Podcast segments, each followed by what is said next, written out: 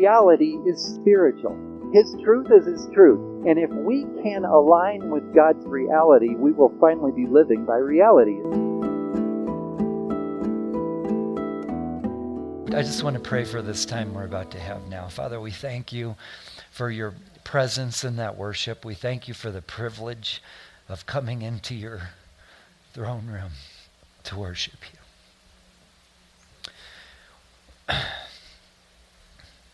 We thank you for what you say about us, for the way you think about us. We are so privileged to be your sons and daughters. I ask that this presence of your Spirit would remain as, uh, as we look at your story and as we, we see um, what the gift that you want to give us this morning. In your name, Jesus. Amen.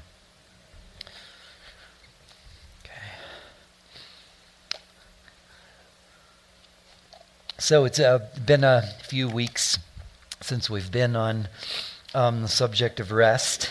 Do y'all remember we're in a series on rest? Good, good. hadn't forgot. Um, we're going to continue. We, I've got more on rest this morning. And in fact, this morning, we're going to look at um, one of the scriptures that, um, and I say one of because I just can't nail it on a life verse or life passage, but it's probably the closest thing to my life passage that it seems like every time I go to it, um, I see brand new. I see revelation that blows me away, and I've, it doesn't matter how many hundreds of times he takes me there. So we're going there, but just to, just to get us back into rest again and where we were. Um, I just want to remind what um, where we've been walking up to this point is taking a look at that rest is not just um, something that we do. It's not just something that's important to God, but we've been looking at it's actually core to His nature, right? So when He calls out a chosen people, us, sons and daughters. And in the story that, a lot of the story that we're going to read this morning, his people Israel, that we're grafted into, when he calls out a people, he says, You are a people of rest. Not you're, not you're a people who have something or, or as if this makes sense, you can work hard enough to, to get you some rest. That's, that doesn't even make sense, right? You are a people of rest because you're, you're the sons and daughters of the king. You're of the royal family, and the royal family is not slaves, right? Slaves don't get rest.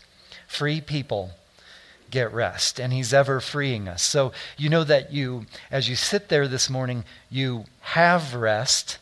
Why can I say that? He's freed you from some things, hasn't he? And is he still freeing you? You've got some more things to be freed from. So there is a deeper rest coming for you, ever coming for you. There's deeper rest. It's core to God. It's not just a characteristic over here, it's part of who He is. Yes? He is a God of rest.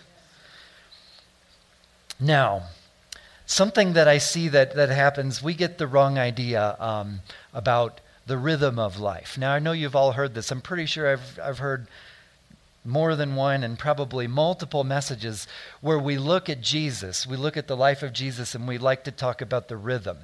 We like to talk about he, he went into the work of the ministry, and I hope you think of your life as a ministry. Um, not just formal ministries, and, but your life is a ministry. you are a minister of God, so your life is a ministry. And we look at, we look at Jesus, and he, he steps out in the work of the ministry, right? And then we say, and then he retreats to a private place to rest. Well, let me just tell you that it bothered me so, so much this week as I prayed over and began to prepare for this message that um, we have that wrong. And let me tell you how we have that wrong. It, it, you know that it doesn't actually say he retreated to rest? It says he retreated to pray. it says he retreated to have intimacy or to be alone with his father. Now, why is that so important? Because I'm going to tell you, it's not a rhythm of work and rest. It's a, it's a rhythm of private intimacy and, and the outpouring of his power or his work out here, and then private intimacy. Why is that so important? That's so important because um, we don't go off to rest, we go back to restore our rest. Are you tracking with me? Rest is something that we that we have that we get from God. It's some as as it is core to him, he means for it to be core to us and we we retreat into intimacy in order to have the rest that we take with us when we go back out. We don't leave the rest behind at the place of rest and then go out and work. He means for us to be a people of rest. So when we leave that place of intimacy and we go out and we go out and we do all the, the call and the callings and the marvelous things he has called into your days for you to, to share in his glory and give glory to him, we go with rest. Am I doing okay? Okay. All right. And that's not even what we're looking at. I mean, kind of it is, but um, I felt like we had to start there because um, we really get that wrong. I mean, I think we think, um, boy, I, I, need a weekend to refill so I can get back to work for, you know, the glory of God. Or um, I really need that vacation. Now, take the weekend and take the vacation. That's important too. I just want to tell you when the Word of God talks about rest, it's not it's talking about something far deeper and um, far more central to your powerful life as a son of God than leisure. leisure is important. I, I mean, I'm, I do not think we can enter the deeper rest without the leisure. So don't. That's not what I'm saying. Don't throw that away. It's just the Word of God is talking about something far deeper. Rest is, some, is, is the character of God that rests in faith, that rests in who God is, and so therefore we're powerful. So open your Bibles with me to um, Exodus 33. And before I get to that life passage thing I was talking about, I'm just gonna um, I'm gonna set some context here. Um, I'm going to start in verse 12. And this, I, if I'm not mistaken, this was the first verse that we started with when I began this series, like uh, six or seven messages ago or so. And it's, yes, it is 31. Thank you. 31, what I say, 33? Sorry about that. 31. 31:12 is well where we'll start. It begins talking about Sabbath, and then the Lord showed me something I, I never saw before in the next verse. So in, by the time we get to 18. So I'll just start reading. Verse 12 says, And the Lord spoke to Moses, saying, Speak also to the children of Israel, saying, Surely my Sabbaths you shall keep, for it is a sign between me and you throughout your generations. It's a sign that you may know that I am the Lord who sanctifies you. So you see that first of all, I'm just gonna I'm gonna try not to get stuck here, but but grab with me. It's so core to who he is, just as review here, that it's a sign. Doing this Sabbath thing, which really is just a picture of the deeper thing. The Sabbath really is a day off. and of course, there, there's intimacy to be had, to be sought in that day off, but we're really we're talking about the Sabbath here, and it is a sign between him and the generations of the chosen people. You shall keep the Sabbath, therefore, for it is holy to you. Everyone who profanes it shall surely be put to death. Now, I just want to remind you, I've said this so many times during the series, I'm going to say it again. That still is the penalty. That, that didn't end. It is that if we're not in the rest of God, then you are in the process of dying in that area. What's not at rest is in the process of dying because the Word of God says that the penalty for not entering the rest is death. They died in the wilderness when they didn't enter the rest. It's still true. For it is holy to you. Everyone who profanes it shall surely be put to death. For whoever does any work on it, that person shall be cut off from among his people. Work shall be done for six days, but the seventh is the Sabbath of rest, holy to the Lord. So dedicated to the Lord.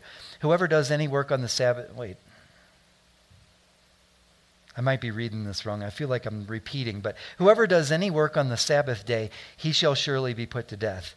Therefore, the children of Israel shall keep the Sabbath. Now listen, to observe the Sabbath throughout their generations as a perpetual covenant. Now notice with me that it says, it doesn't say it's part of the covenant or part of a covenant. It's literally saying it is a covenant. Isn't that crazy? I dare you to meditate on that. it's, it is it is a covenant in and of itself. It says, it says that it's through the generations, it's a perpetual covenant. Goes on again to say, it is a sign between me and the children of Israel forever. For in the six days the Lord made the heavens and the earth, and on the seventh day he rested and was refreshed. In other words, you see, you see a pattern. He never asks you to do anything that is not true of him that's not of his character, or to enter into something that is not of his. That's that last line. Now, here's, here's the thing he hit me with. It looks like a subject change. You go on to verse 18, and it says, And when he had made an end of speaking with him on Mount Sinai, he gave Moses two tablets of the testimony. Notice it calls it tablets of the testimony. Y'all know what that is? It's the law, right? Tablets of the testimony, tablets of stone written with the finger of God. Now, I'm going to show you something. Literally, immediately after talking about this rest that's, that's core to God, it begins to talk about the law. And in this case, literally, the tablets that are written with the finger of God.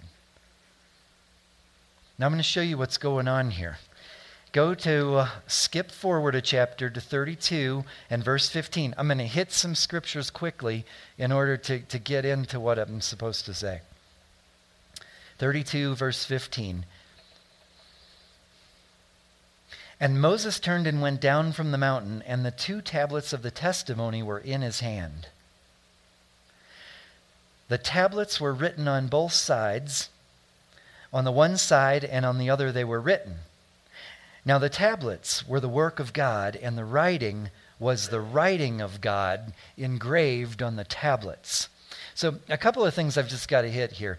Um, usually, if, if we had more folks here this morning, I could do the who's an elk hunter thing. But if you've ever packed an animal after harvest off of the mountain. See, what you got to imagine is he got these tablets from the Lord on top of the mountain, right? And I looked it up. I'm like, is there any possible way we can find out like how big they were?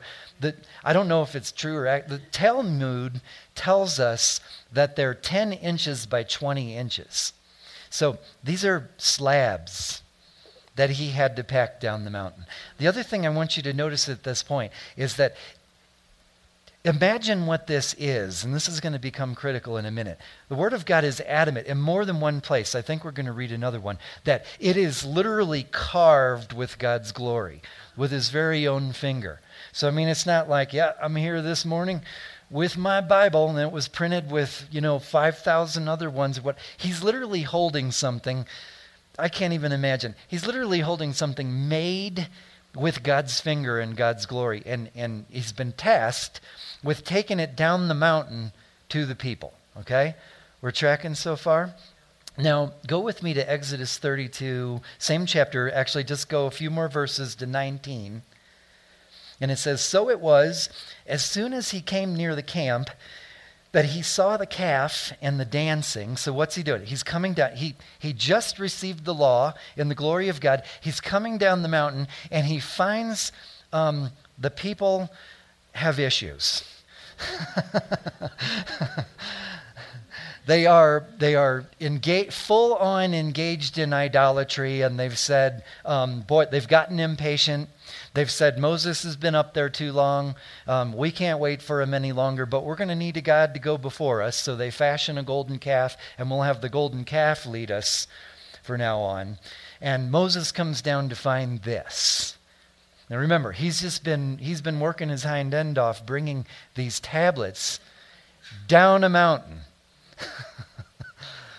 You got to you got to get a load of the reality, or you really don't catch this story. It's not like he was just taking a walk through the park. He's coming off of Mount Sinai with these tablets, and this is what he found. And he and it says, so Moses' anger became hot, and he cast the tablets out of his hands and broke them at the foot of the mountain. now, do your best to join with me for just a minute and, and actually think this is a real man that you can relate with if you stop and do it for a minute. he brings these tablets, not just anything, these things made in God's glory. Okay? And in anger, because the people have issues, he throws them at the foot of the mountains and he breaks them, those tablets.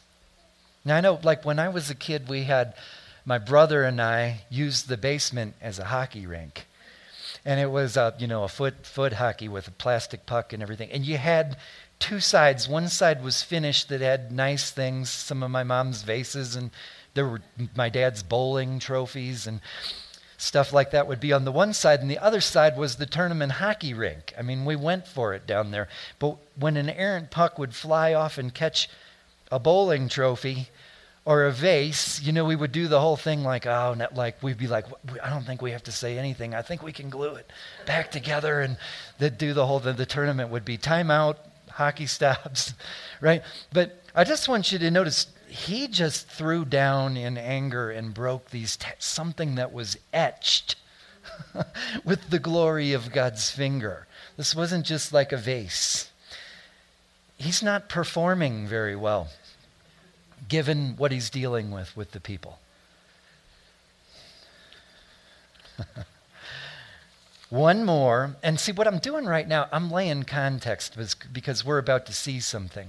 I think we miss it when we don't relate with him like a real guy and see the context when he's saying something, then we totally miss it. And my, my life passage, or one of them that we're about to get to, I think I've known it was powerful and it's been so guiding in my life, but I don't think I ever really, really put it in context before. And it's amazing what happens when you do. So go to, are we in the same chapter? Go to 33, verse 7. Small skip here.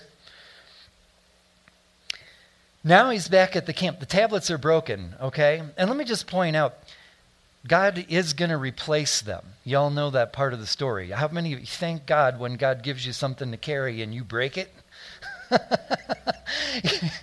I've done that, huh? Lots of times. He can replace it. But he's not made that offer yet. Moses broke them.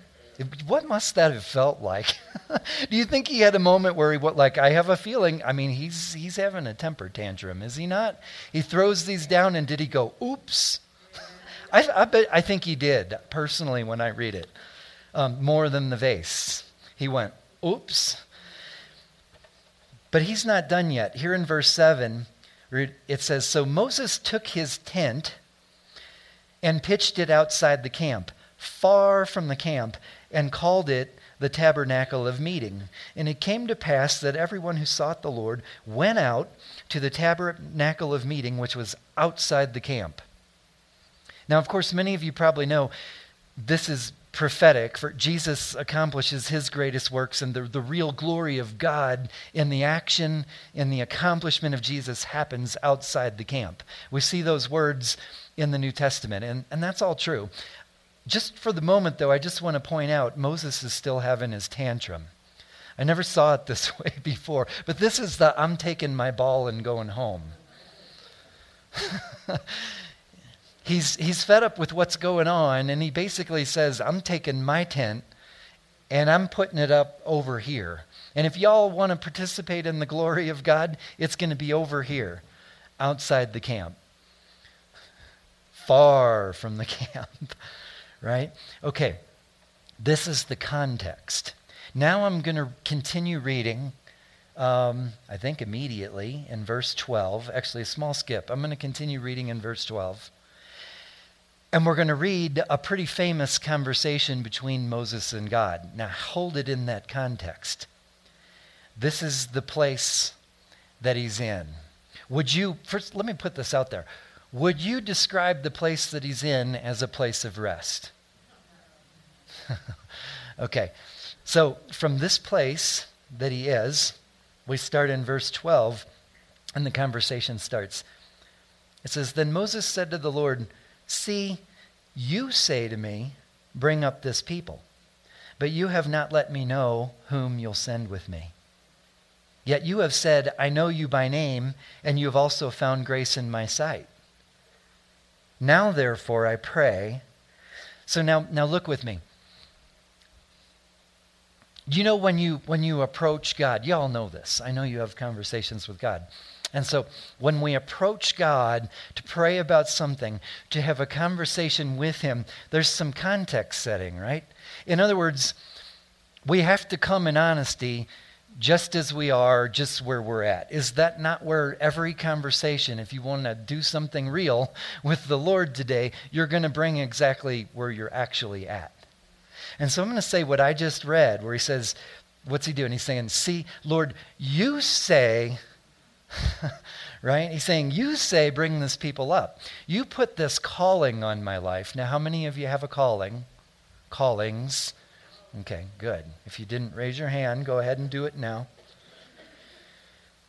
He's got this calling, and he's going, You say, and then he's coming up with beefs that he has with him. And yet you haven't shown me these very necessary things. And notice he, he's looking for somebody to go with him. Who's going to go with me to help with the load? Now I want you to I want you to notice before I even read on that so far, we are talking about carrying a load. Taking the tablets down the mountain is a load. Handling these people is a load. Okay? Carrying loads, and he's saying, Who are you going to send with me to share the load? And then he said, so that's the context. That's saying, this is where I am, Lord. And then he says, now therefore, I pray, if I've found grace in your, in your sight, Show me now your way, that I may know you. So you should never use your own any of your own life verses to preach from. that I may know you and that I may find grace in your sight and consider that this nation is your people. Now watch this. I want to tell you something. And there's gold here for us.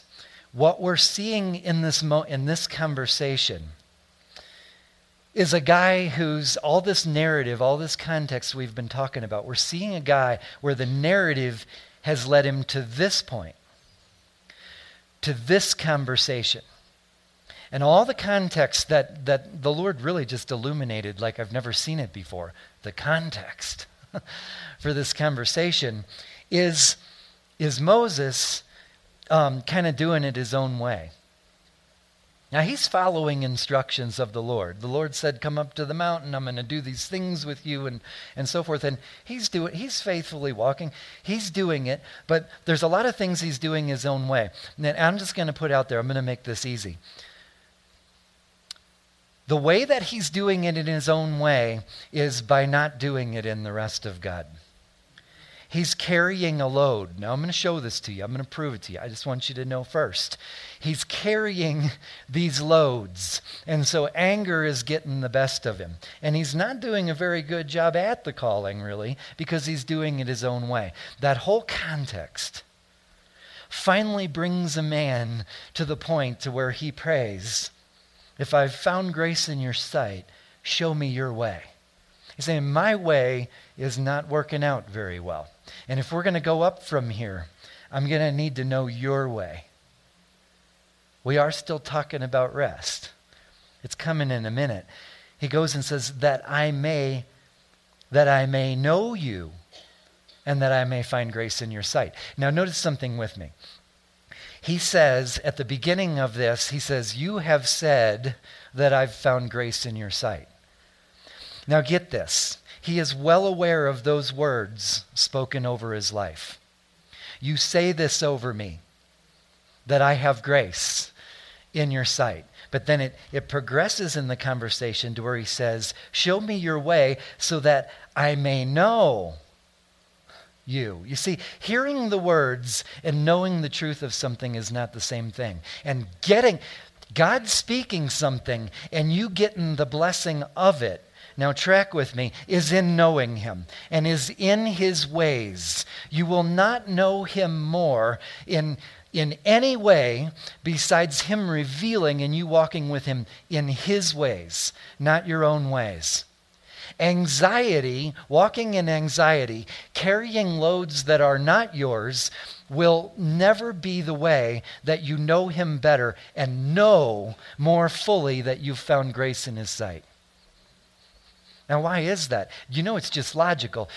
You know that, that grace is grace is empowerment. Grace is divine ability given to you. That's what the word means. Okay? And I've found empowerment and ability to accomplish in your sight. The world doesn't necessarily see you that way. This passage is saying the way God sees you is He gives empowerment and divine ability in God's sight and that is found in his ways. This context has brought a man to the end of himself where he says, This isn't working out. If you're going to take us up from here, show me your ways so that I may know that I've found grace in your sight. Is this working? Okay, go with me. He continues to pray. That's not the end of his prayer. And he says, And consider that this nation is your people. Now, I got to tell you, there's probably an element of this is, that is true, what I'm about to say. And I've even I've taught this before, and I, I think I believe this. There's an element where he's going, and they're your people. You know, he's fed up. And I believe that that's true. But now listen to me. I want to tell you, the Lord showed me there's something far deeper here. This is a man taken taken an, um, an evolutionary step in the intimacy of his relationship with God in this moment.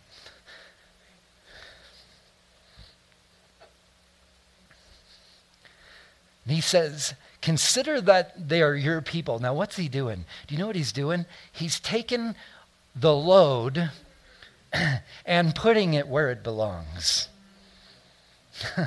when he was throwing those tablets down, breaking the law, and I don't mean breaking like an ordinance in the law, I mean, we're talking about the, you can't make this up. The guy literally broke the law. that can't be a coincidence. He was carrying loads that were loads that are not meant for a man. There's no way he could carry the load of God's chosen people and the assignment he had out in front of him. You're going to break some things if you try to do that. And so, what he's doing here, when he says, Consider this nation as your people, this is a guy getting ready to enter into some rest. He's taken a load that was never meant to be a load borne by a man and putting it where it belongs, right back in God's hands. In fact, do you know that the, uh, the tablets were never really intended to be carried around that way, right? it was a really it was supposed to be a real temporary assignment he was supposed to take them down the mountain and put them in the box that has a, a, team of people that carry the box with poles and things it's a shared it's a shared load but really what what is the box and i'm talking about the ark of the covenant in case you're that box that is the place of God's glory. Do you know that the law was never something that God ever intended? It was something that you could carry. Should I say that again? The law was never something that God intended that you would successfully carry. it was always something, even when it was the physical picture of your spiritual reality, it was tablets that had to be very difficult to take down the mountain. And they were supposed to be put in the box. The box that had a lid, where his entire plan was what we're going to do is we're going to put the lid on it and we're going to pour the blood of Jesus on the top of it so you don't have to carry the tablets. Moses was never going to do a good job carrying those tablets. And I, believe, I just believe that story is written. Do you know he will have you carry things in your life just so that you will reach the point of realization to get to the point to where you say, I'm not meant to carry this. Do you know so often in life you don't know that you're not meant to carry something until you've carried it a while and break it? Usually with me, I break it. and that's when I find out I would, that was a load I was never meant to carry. I needed to rush that to the box.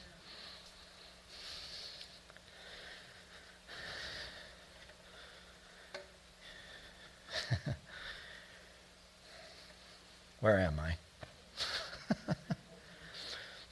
14, okay. Yeah. And consider that this nation is your people. He was taking the load off and putting it back where it belongs. Now, you'd think maybe if you spoke to God that way, God wouldn't have a very good response with you.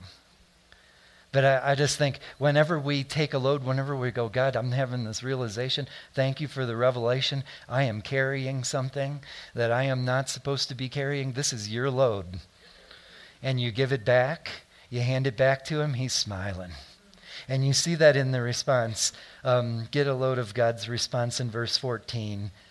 And he said, My presence will go with you, and I will give you rest. Now, listen to this. Do you notice that Moses was not asking for rest? How many of you are thankful that, um, that God knows what to give you no matter what you pray? I think it works like, you know, the Word of God says that Jesus is interceding on our behalf and i think it works like this i think i think we pray for what we think we need you know lord help us to pay this bill or I'm carrying a load, you know. We can't make the bills. Help me pay this. Or, or um, my children are going astray. I'm having all these problems with my kids. And we pray, you know, Lord, do this for my children. And, and Jesus is interceding on our behalf. So he takes the prayer. We say, Help me pay the bill. And Jesus turns and says, He's asking for the bill pay. Um, but I want to ask you for your presence so that they can enter into the rest. And the Father says, Okay, grant it. And, it, and Jesus turns and sends the Spirit and says, You got it? Thank God he intercedes. That's right here in the story. Moses was not asking for rest. He's really kind of still throwing a fit. He's just being real before God. And God's response ends up being, My presence will go with you, and I'll give you rest. So I'm just going to do this. I think one thing you can take home today that's really easy is that his presence is rest. That's a redundant statement. Okay? But unfortunately, usually we need God to speak redundantly to us because because we're, we're learning, we're in the journey. And if he just said, My presence will go with you, we may not translate to that to, oh, thank God I can rest. God's presence is with me. But you know from this whole series, it's really been winding to this that the presence of God is rest. When His presence is with us and we are, we are in that, we are wrapped in who He is. You see, not our failures, not what we're incapable of, but rather we're wrapped in, in the present, in His presence, in who He is, we are at rest. And that's the powerful place to be.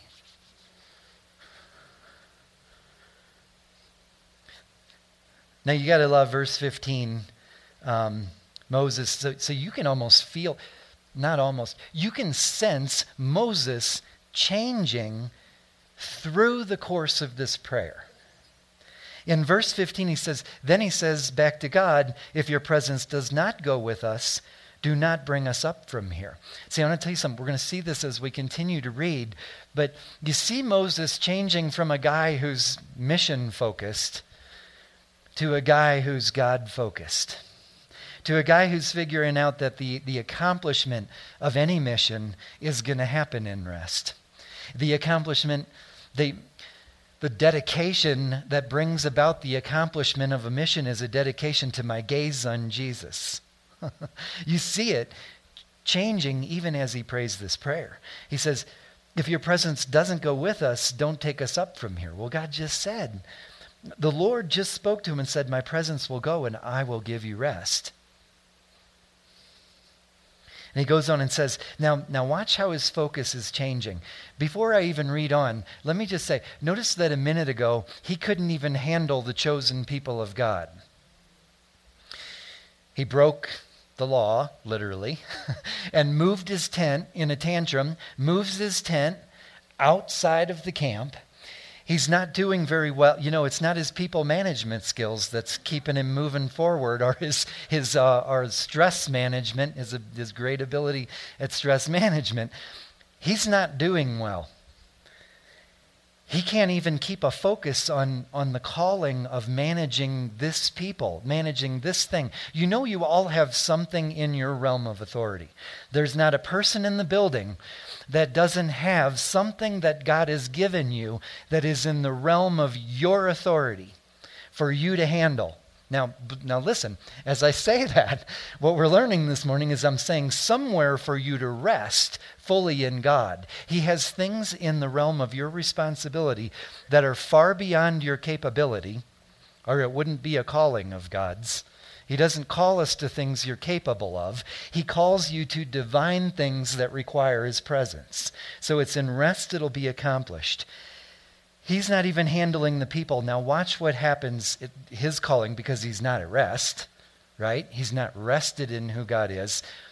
And this is the next thing he says. He says, If your presence does not go with us, do not bring us up from here. For how then will it be known that your people and I have found grace in your sight, except you go with us? So we shall be separate, your people and I, from all the people who are upon the face of the earth. Do you notice what he did? All of a sudden, he's worried about all the rest of the people on the face of the earth. And I actually believe that he's getting towards a right mindset. He didn't pick up the weight of that. Notice that his prayer left, left God's load fully in God's hands, but that is what allowed him to move his focus to having the mind of God. He was overwhelmed over, and there was a lot of people, but compared to all the people of planet Earth, he was overwhelmed by these few people.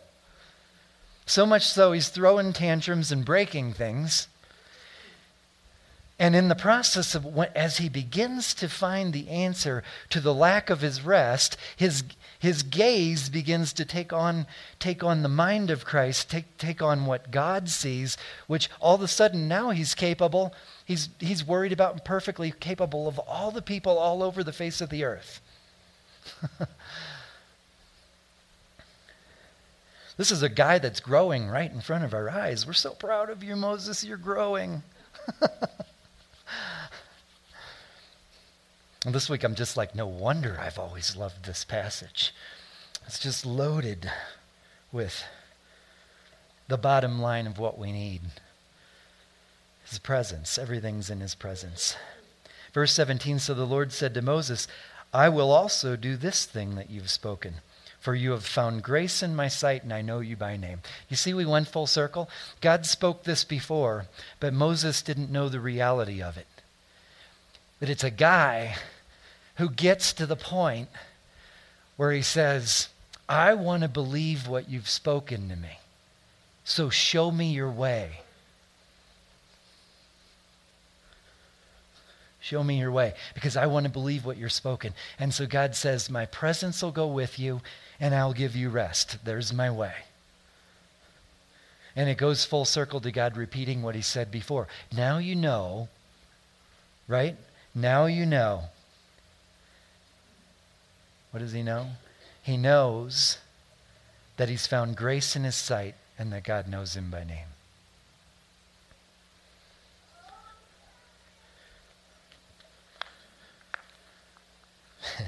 I'm going to I'm going to move on. If I kept reading, you all know what happens next. It progresses to the point it's not even about the mission anymore. In about three more sentences in this conversation, he says, Show me your glory. it's a guy who's gone from anger from breaking things and taking his ball and going home and everything else and having a having an intimate conversation with his lord where he ends up going you know what? I know what i really care about. Just show me your glory. And that'll be enough for me. That's all. Just show me your glory and i'll be fine. Anybody else? And he does it. I mean and he does it. And we could we could teach all about that but i'm going to move into something because i I, I have to show you Jesus because I want to show you that Jesus says these same words. The same God, the same Lord who had this conversation with Moses says these same words in the New Testament. He does it again. Why? Because he's unchanging. The Old Testament is just a picture of your life. It's just a picture of God what God wants to do today. he want, he says Hebrews chapter 3 says, Be diligent to enter the rest. There's a, our part in entering into the, into the rest. Now I want to show you this. Go with me to um, Matthew 11 25. If there's page turners, while you're turning there, I'm just going to tell you if, if I were to back up to 20, this is where um, he has the whole conversation about uh, if these mighty works, he's in Galilee right now, the Galilee area, so the center of his ministry. And he's saying, if the mighty works that I'm doing now were done in, um, let me get these names right, um, Chorazin, um, I, I always find this, I should always just read it. Um, and Sidon and all these places. But he's saying if, if the mighty works that you are seeing were done in these places, they would have turned and come into my ways. That's the context. I know you're going to know the scriptures we're about to read just next, but I'm telling you, this is the context for what we're about to read next in Jesus' words. And do you realize that mirrors Moses' time? Do you see that? If there was ever a guy who saw the mighty works of God, I mean, the plagues to deliver him from Egypt, the parting of the water, he saw these mighty works, and he was still the guy that didn't quite have the assurance that the presence of God was with him on this mission. that makes me feel at home. But that's what this conversation, um, that's the context of what we're going to read next here, okay? So, starting in verse 25. It says, At that time Jesus answered and said, I thank you, Father, Lord of heaven and earth, that you have hidden these things from the wise and prudent and have revealed them to babes. Even so, Father, for so it seemed good in your sight. All things have been delivered to me by my Father, and no one knows the Son except the Father.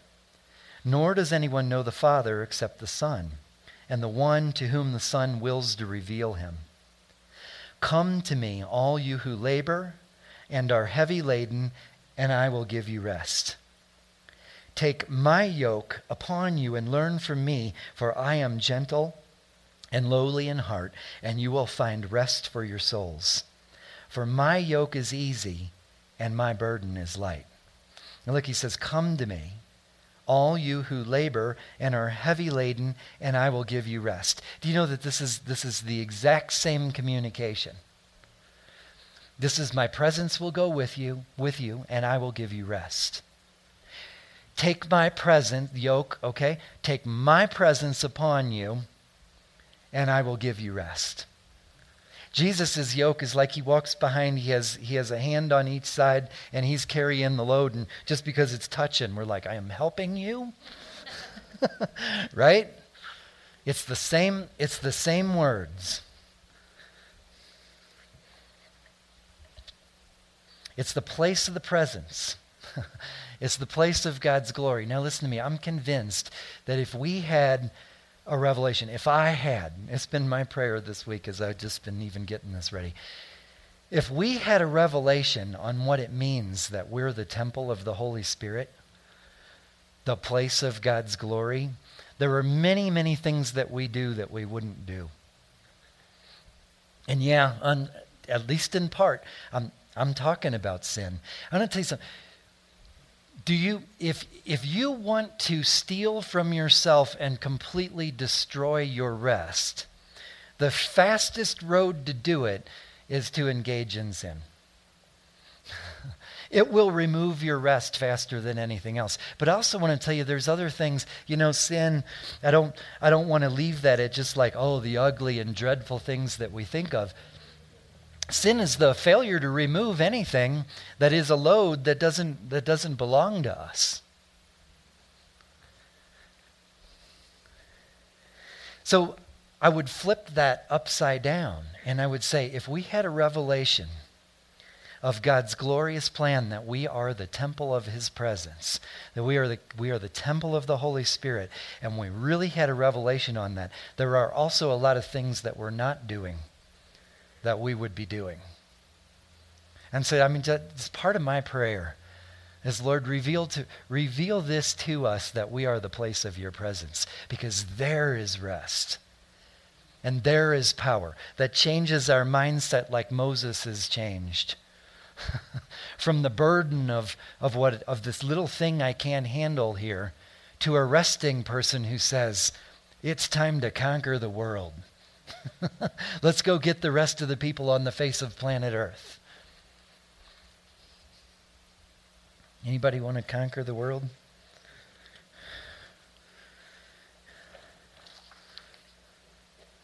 Okay. I'm going to do one more passage. And that the funny thing is, I felt like the Lord said He wanted to make sure everybody in the building got prayed for today. Um, and we're going to bring up ministers. So, ministers, start preparing your hearts because we're going to be calling you up here to pray for people today. But um, and make sure you get prayed for too. But you know, my thought was, how are we going to do that? I mean, we're in, we might be here until dinner time, and I thought, well, that's okay if that's your plan, we'll do that. And then I looked around here, and I'm like, oh, everybody in the building is going to get prayed for today. But uh, so one more, one more. Go to First Chronicles 23 and verse 25.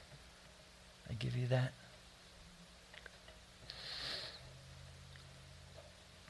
We read this before, and this is just going to show you. I always tell you, you know, you want to you want to find something that is true again and again and again, and you're finding the core of God. You're finding something you can take to the bank. Here it says, For David said, The Lord God of Israel has given rest to his people, that they may dwell in Jerusalem forever, and also to the Levites, that they shall no longer carry the tabernacle or any of the articles for its service. I'm just going to stop there. That's enough because we studied that in previous messages. But do you all remember this verse? It's always God's intention. You see, He will give you things to carry so that you reach the point you reach that place of rest where you have to just put your trust back on Him because it's always His intention that you don't carry the load that's His. And He will have you carry it for a while just so you get to that place of dependence, that place of desperation for His presence, where you put it where it belongs, where, where they shall no longer carry the tabernacle and the articles for its service. It's always God's intention that you reach a place that is grounded in the rest of the Holy Spirit. That is, that reaches a permanence of the presence of God in a sweet peace and rest where, where power just flows and you don't carry a burden anymore. Jesus' yoke is light. Amen? Anybody carrying stuff you're tired of carrying? I get there, I get there far too often. it seems like now I've grown greatly just it's just seriously just in the last few weeks as God has been speaking to me and I'm going with you guys. I don't claim to have this. And I I find that throughout my life I do this over and over again. It's like I I get to where I'm carrying a load and I'm so burdened I've gone from a walk to a crawl and, and I'm not sleeping at night anymore and then I go, I did it again. I'm holding your load. I need to give that back. I'm not even having fun. You know that's the biggest indication for me? You know, if we're if we're disciples of Jesus going with him doing the great things Jesus does and we're not having fun, something went wrong. Do you know that? You're, we're carrying some kind of load that is not ours. We're worried about something that is bigger than we are. And it, it's really for you to worry about, God, because that, that's an indicator. When you quit having fun, just stop and go, uh oh, what load am I carrying that I need to put in the box? And let's just put the lid on that and pour the blood of Jesus right here. Covered. And all of a sudden you find out you're having so much fun again, you just can't even believe you're the one that gets to do it. Anybody know that experience? You give it back and you're having fun again. Yeah. Okay, so here's the thing. I, just as I prayed this morning, I think, as I said, I think everybody, I'm, you can take off running if you want. If you, I just want to put out there, don't be scared. We want to pray for everybody in the building. Hopefully, you didn't just come here to hear me blab. Come here because you want God to meet you and change you in some deep place. And let's, let's have some prayer if you'll stay for that. And this is what's on my heart. I believe, and it's just my belief, you have to choose to join it. I believe that there's an anointing here this morning for the release of burdens. He's going to, do you know that you, we can't even necessarily just choose? I mean, something, you ever tried that? Sometimes you can have a burden, you've been carrying something, even maybe a calling of God or something far sillier than that. And you're carrying the burden and you're trying to give it back, and it seems like you just can't get it out of your own hands, even though you know that's probably what you should do. It's still keeping you up at night, or you're not getting breakthrough on it. Anybody else done that? Okay. I believe there's an anointing for, for um, miraculous things to happen this morning. I really do. I believe it. I believe that God is going to take burdens, He's going to grant the easy yoke. He's going to take burdens and let us hand it off into his hands. And I believe there's two categories that he wants to minister. The first one is, is sin, okay? The first one is I believe there are some here where what the Lord is going to lay on your heart is, is a besetting sin, and it may not even, it doesn't have to be one of the dark, ugly categories. Just something that is that is not honoring, something that is hindering the great things that He wants to release in your life because you're doing it your way instead of His. That's what I'm talking about sin. Okay? And I believe that He wants to release that. And He is so ready. He's just going to take that. We're going to have ministers up here, and you just come on up. They're going to pray a prayer of repentance with you. And God's ready to take it. Okay, that's the first one. And the second one, I believe there, there's, I would be surprised if there's someone in the building who doesn't have some area like this. I want to talk to you later how you did that. But he wants to take burdens that you've been carrying, that you're weighed down by, and he's totally ready to accept it in his hands. And it's, it's actually going to work because there's an anointing here. I just believe this. There's an anointing where he's going to take the burden back. He's going to take the burden that you've been carrying and give you the easy yoke. Do y'all believe this with me? Okay, let me just start us in prayer first, and then we'll have y'all come up in just a minute. I'm just going to pray for this time. Worship team's going to come up, so we have a little privacy, and then I'll call the ministers up. And, and Father God, I thank you for your goodness to us. I thank you that you know what to give us no matter what we pray. I thank you that it's always your intention to bring us into deeper rest. I thank you that it was never your idea for us to carry the burden of your law. And I pray for a release of religiousness and the burden of law over lives right now in the authority of your name, Jesus. And we ask, we say, Come, Holy Spirit, come in, in a mighty presence to accomplish things in people's lives right now. We believe you for this. We ask that you will release sins and just, just take that hindering sin away so it no longer hinders. We believe you for that. And for those that come for the release of burdens, good holy burdens, but ones that were always supposed to be yours. It was always your weight and not theirs. We ask, Lord, for a, mir- a miracle in hearts, that you would release those burdens back into your hands where they belong. In the name of Jesus. Okay, ministers, come on up. Come up quickly. You know who you are. And there's oil. There's anointing oil up here. Should the Holy Spirit move you to anoint, that's here. And, church, let me just say, I would not miss out on this. I'm going to get my prayer this morning. I would not miss out on this, but at this point, we, we really are dismissed. If somebody feels like they, they need to go, um, you can. But um, I'm not going to come back up here. We're just going to pray until the praying is finished. until, until we've prayed everything the Lord puts on our heart to pray. And ministers, I'll just remind you pray with all the authority of God.